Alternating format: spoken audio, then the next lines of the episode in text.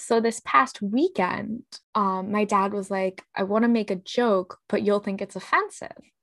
And I was like, what? Like, when, why are you warning me? And he's like, well, I just, I don't want to say it because I think you'll think it's offensive. So I assumed he was going to make like something really not tasteful about women or something. But he just wanted to rhyme the word queer with something. And now I can't even remember what the word was because I think it was like a really bad rhyme. Like he had to like force it to rhyme. And like it was a pride joke. And then he was like, I'm sorry, I know that's like offensive. And I was like, oh no, that word's like back in fashion. like it's not like, I guess, because the generational gap of like he was taught that that's like a really bad word. Um, so I thought that was a funny anecdote. And now I wish I could remember what he's trying to rhyme it with, but it was like we were we were on our boat. And I don't know. I can't think of what word that would be. I don't know why, but back in fashion got me. Oh, it's back in fashion. Happy Pride.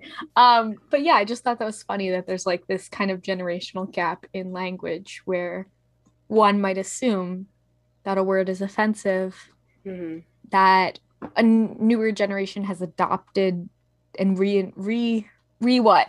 What's the word I'm looking for here? Appropriated? Yeah, probably. Reappropriated? Yeah. Reclaimed? Yeah, yeah. Some listen, it's something like one of those. I was not an English major, obviously. So, listeners, this is the beginning of our Pride Month episode. Uh, our episodes, we're doing Pride themed, gay ladies, queer ladies. And speaking of, we're going to use the word queer. Uh, not as a slur, because that's not really what it is anymore. It's sort of as a, a blanket term for people who are not cis and straight. Just a, just a heads up. I know, like, my mom also sometimes thinks it's a slur. This modern world of science and invention is of particular interest to women.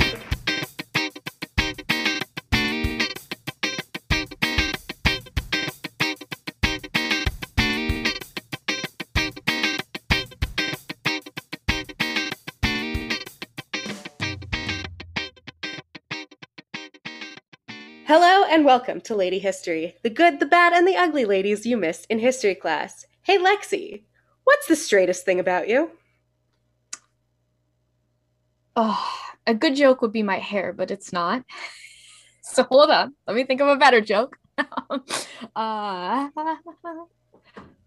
my makeup taste, the way I do my makeup, I think is the way I do my makeup. Like, if you just saw my makeup in my face, you'd be like, that's a conservative rural woman. Um, Uh, but throwback to our uh, misconceptions about each other, where Haley where thought you were. thought it was Amish.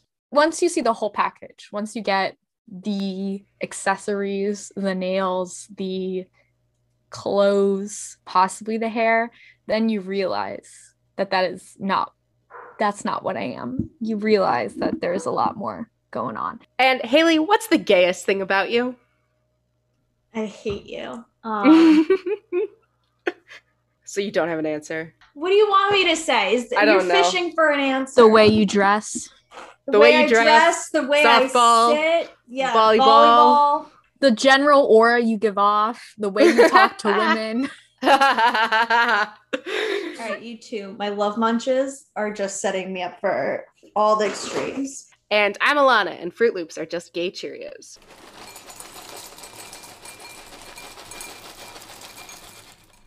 It's okay. Cappy says says uh Cappy says gay rights. Yes, he does.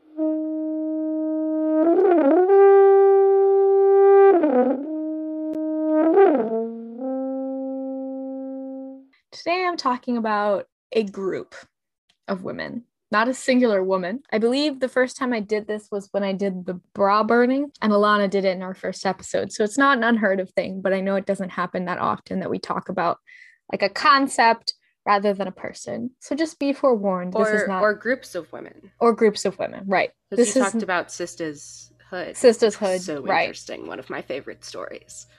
Yes. Also, Happy Pride Month to Sisters Hood. Happy Although Pride, Pride Month to Sisters Hood. Is Pride Month different in South Africa? Because Pride Month is different in the UK. It's October in the UK. So maybe it's not Pride Month for Sisters Hood. But I don't know. If anyone is listening and knows when South Africa's Pride Month is, Let us know. Let us know. Tell me in the DMs. Shoot us an email. Or Give us an audio message. I've been waiting for one of those since day one. Tell us when Pride is in South Africa, and I will put you on the podcast. So, the first Congress to unite women was held in 1969 by the organization NOW and intentionally excluded lesbian activist organizations from its roster of sponsors and supporters. Then, NOW co founder Betty Friedan called lesbian feminists the Lavender Menace in an article for the New York Times Magazine that she wrote. Betty believed that lesbian activists in NOW who were vocal about their sexuality distracted from the goals of the organization and hindered the organization's message for women's rights. Then NOW fired the woman who was the editor for their newsletter because she was an out lesbian, and they didn't like that many queer members have now left the organization at this point because they felt like they weren't being supported. Feeling that gay liberation front, because remember, at the same time all this feminist stuff is happening, we've got all of this gay rights work also going on. So there's these two activisms that are intertwined. So, feeling that gay liberation front, an organization many lesbian activists supported was too focused on the rights of gay men a group of women came together and decided to have their own community separate of the Gay Liberation Front. They wrote a lesbian feminist manifesto called The Woman Identified Woman. I still don't quite understand what that meant. I guess they're saying women who like women, but I don't I don't get it. If anyone, any sounds like some TERF nonsense to me. It, it does and I don't know if that's me reading it from like a 2021 perspective of how we use language and maybe that didn't come off that way then. But if any queer historian, you know, someone who's a well versed in the queer history could tell us exactly what they meant by that, I would appreciate it. Because every time I look into this document, I just find full copies of the document. And I don't find interpretation. So also, our history media needs to do better at interpreting queer history. Thank you very much. What if I was like an 11th grader doing a school project? How would I interpret this? So NOW hosted the second Congress to Unite Women. Remember, they had the first one, and that was in 1970. And the majority of the attendees and speakers were white upper class women, you know, that classic feminism that was ex- fake shock and awe. Out lesbians were intentionally uh, excluded, with none being selected as speakers on the event's official schedule. During the event, lesbian activists entered Manhattan's Intermediate School 70 wearing purple t shirts with the text Lavender Menace printed on them. Very, very cool, very, very fun. They handed out copies of their manifesto, which called for lesbians to be included as thought leaders in the feminist movement. The Congress's focus shifted and opened dialogues about the needs of queer women and women of color. So they basically took this convention or congress that was happening with all these talks scheduled and stuff and they were like shut that shit down. And then women of color and queer women were like listen to us. And they had these open conversations. That's kind of beautiful. Eventually the organization radical lesbians like radical lesbians they share the l rad i think it's radical lesbians and it centralized the efforts of the lesbian activists who work to make NOW more inclusive. However Radical Lesbians was criticized for also being exclusive. This organization believed bisexuality hurt the cause of gay liberation. And let me just tell you the fuck? The group's most radical members also did not support gay men. I just, I have so many questions. It smells sketchy. Like, do you just want only lesbians left in the world? Are you chill with straight men? What's the situation? What where is your homophobia drawing the line? Where is your sexism drawing the line? Where, what is happening? What is happening? So anyway, many left the organization because it refused to support other queer identifying communities and some lesbians were like that's not chill. That's very not chill.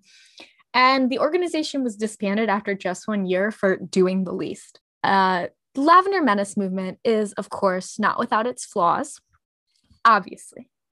But I will say that it does deserve a little bit of credit because it opened the door for more inclusive feminist ideas and NOW which led to the modern inclusion of intersectional feminism in women's rights organizations and women's rights advocacy. So yes, these women did suck a little bit. Not all of them, not all of them, but like some of them sucked a little bit.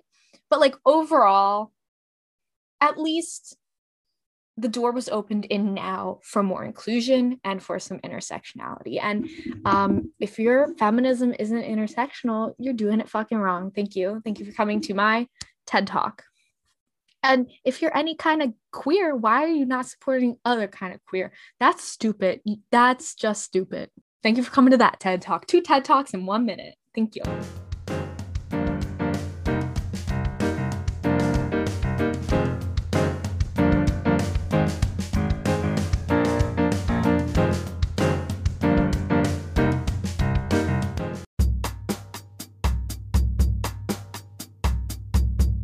This next story has a content warning for riots and police brutality.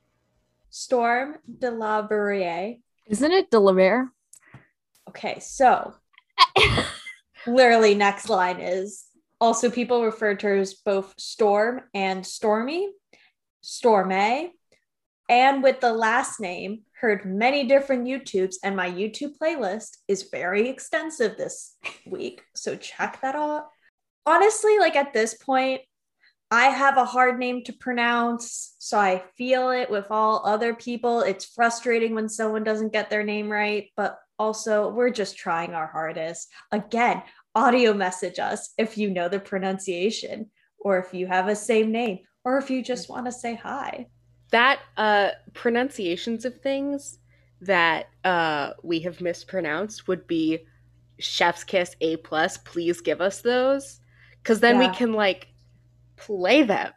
So what I've been doing, and Alana, because they do the transcripts, may see that many times I have it in like the Haley phonetics. I use YouTube to see how other people pronounce it, and if I can get a YouTube of them pronouncing their own name, but also just Googling how to pronounce and copy and paste name. My YouTube history is full, full of how to pronounce. Back to our gal. She was suggested to me by someone that I can't remember. It might have been a friend, a human, a cat. So whomever you are, this Are you sure it wasn't me? Could have been Lexi. I think it was. Okay, Lexi, this is for you. Thank you. So I really want to do uh, Stormy Justice, but I had eight pages of notes. Now I have like their usual one and a half. So hopefully I these vignettes will be good enough. Starting out singing and on stage, Stormy fell in love with jazz at a young age, and she started singing at clubs at age 15 in New Orleans after she toured Europe until landing in New York City. And from the mid 50s to the 60s, she was the MC of the Jewel Box Revue, which has been quoted as the groundbreaking drag show. Check out content creator Sensi's video, and it's, of course, in the playlist. This video is really helpful for this next whole chunk vignette. And Stormy was only supposed to be there for a few months. And I think it was six. Again, a lot of this history has had like many different numbers and shapes to it but it ended up going on for 14 years. And I know it's 14 years. She toured the Black Theater Circuit as the MC and the, only drag king. I actually found a program from the review, and sadly, it's not dated, but the person who did upload it, and it is in the show notes, said or guessed it would be from the 60s. And Stormy had her own page with a blurb. So our next story is titled Stonewall riots and the first punch. Starting with that first punch, parentheses, presumably, at the 1968 uprising at Stonewall Inn, a gay bar in Greenwich Village, NYC, uh, which started the riots, and now the Stonewall Inn is a national monument. Alana is going to talk more about that. Uh, a quote from uh, Lisa Cannistraci, who's a close friend of Stormy, said, quote, nobody knows who threw the first punch, but it's rumored that she did. And she said she did, end quote. So back to that first punch, Stormy fought the police and she was hit on the head with a billy club and handcuffed and screamed, quote, why don't you do something, end quote, as her head was bleeding and she was being dragged into a police car. And this is when the scene exploded. and Alana, you can cut me off, but a lot so a lot of the articles alana actually when i was when we were talking about like what we are doing alana said like oh did she throw the first brick? And well what i said was are you gonna mention how she's the one who threw the Yeah. first brick? Because sneak peek i'm talking about marsha p. Johnson who did not throw the first group of humans. We don't know who we're not we're generalizing. Group of humans saying marsha p. Johnson threw the first brick we have a group of humans that say it wasn't actually a brick. It was a punch. These were riots and they were messy and you never know the exact person.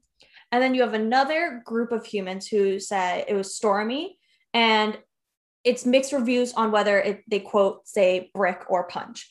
So i'm here with my knowledge of doing research for this pod and looking at quotes from Stormy herself, her friends, other people that were there, all say that Stormy threw the first punch. So that's that's what we're that's what we're going with. And that kind of closes out our Stonewall uh, vignette into Stormy still sparring and strolling.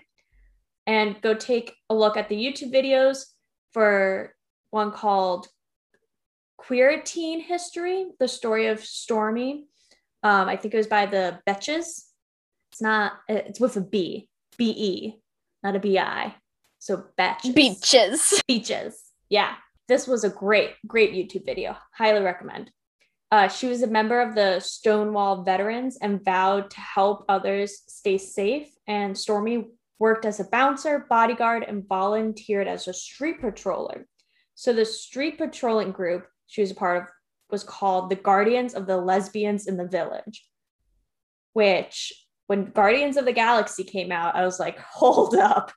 Like I could only think of the Guardians of the Lesbians in the Village. And I hope now one of you listeners also gets those two mixed up because these were a really cool like group of people because they would just make sure people got home safely they they'd be walking out and about like you knew who they were everyone could see like oh yeah that's stormy one of the places she bounced at was called the cubby hole in henrietta hudson which is five minute walk from the stonewall inn. It's still it's still around. It's a really cool uh, lesbian bar.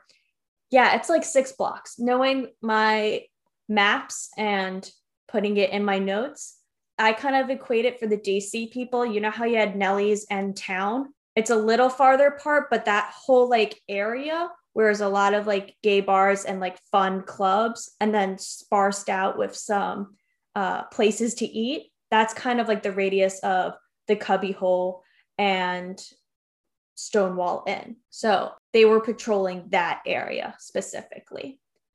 And lastly, I wanted to add another quote from her friend Lisa. Lisa was also quoting saying, she literally walked the streets of downtown Manhattan like a gay superhero. She was not to be messed with by any stretch of the imagination. And I think that's fabulous.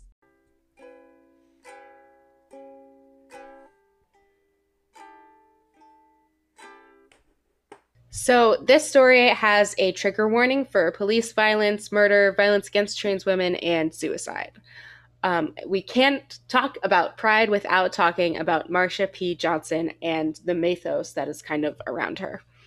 Uh, Marsha P. Johnson was born August 24th, 1945, a Virgo, like the podcast, uh, in Elizabeth, New Jersey. I'm not going to tell you her dead name, uh, but if you're so damn curious, the vast majority, if not all of my sources, do have her dead name. Uh, but she had it legally changed in 1966, so it's literally not her name.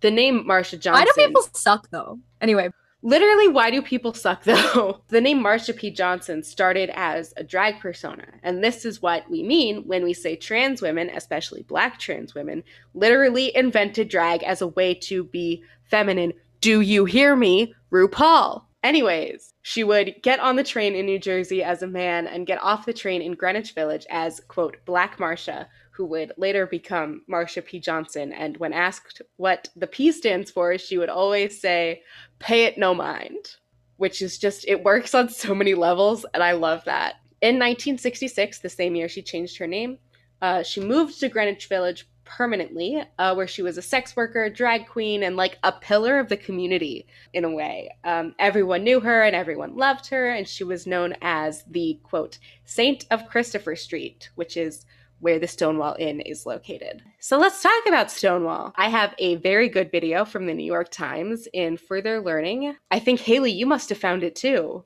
I think we're looking at the same one. And when you said you were going to do Stonewall, I don't think I put in my sources.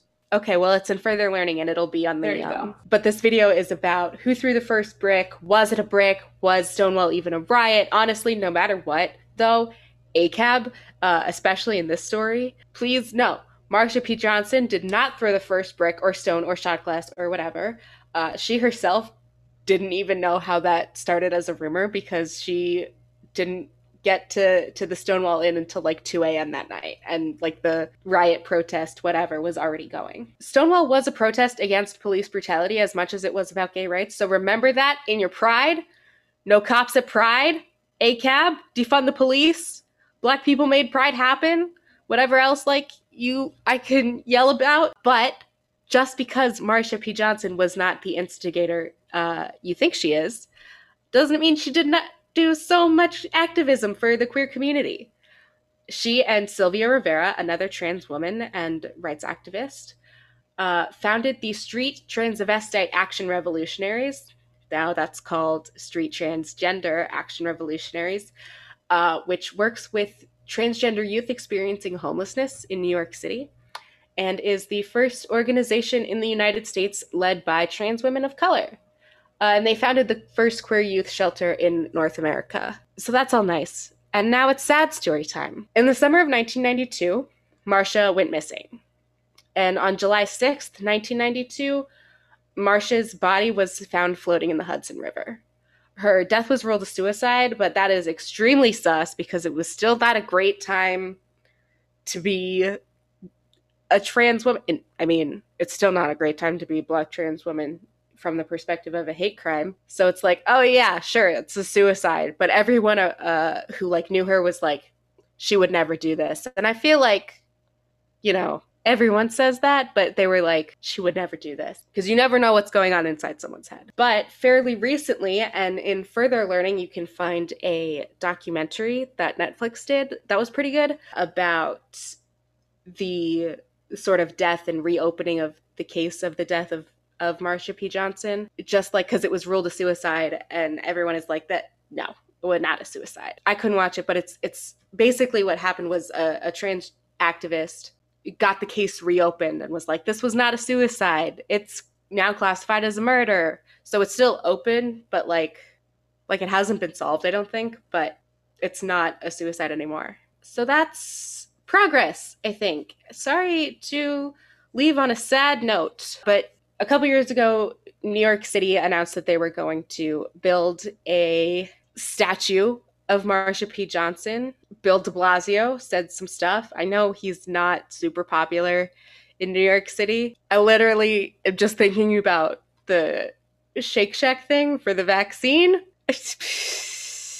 Same guy. If you don't know what we're talking about, just look up Bill de Blasio Shake Shack vaccine. I'm sure it will come up. So Marsha was chosen because of like her intersectionality of being queer, of being a trans woman, of being a trans woman of color.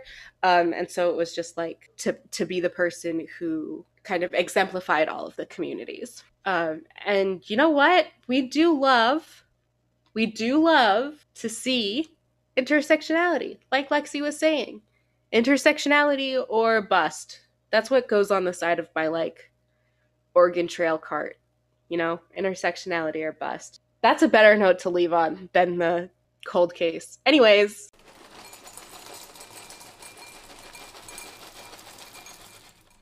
You can find this podcast on Twitter, TikTok, and Instagram at Lady History Pod. Our show notes and a transcript of this episode and our merch will be on ladyhistorypod.com. If you like the show, leave us a review or follow us on Patreon. And if you don't like the show, keep it to yourself.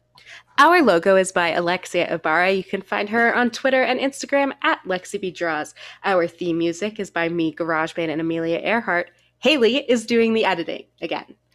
You will not see us, and we will not see you, but you will hear us next time on Lady History.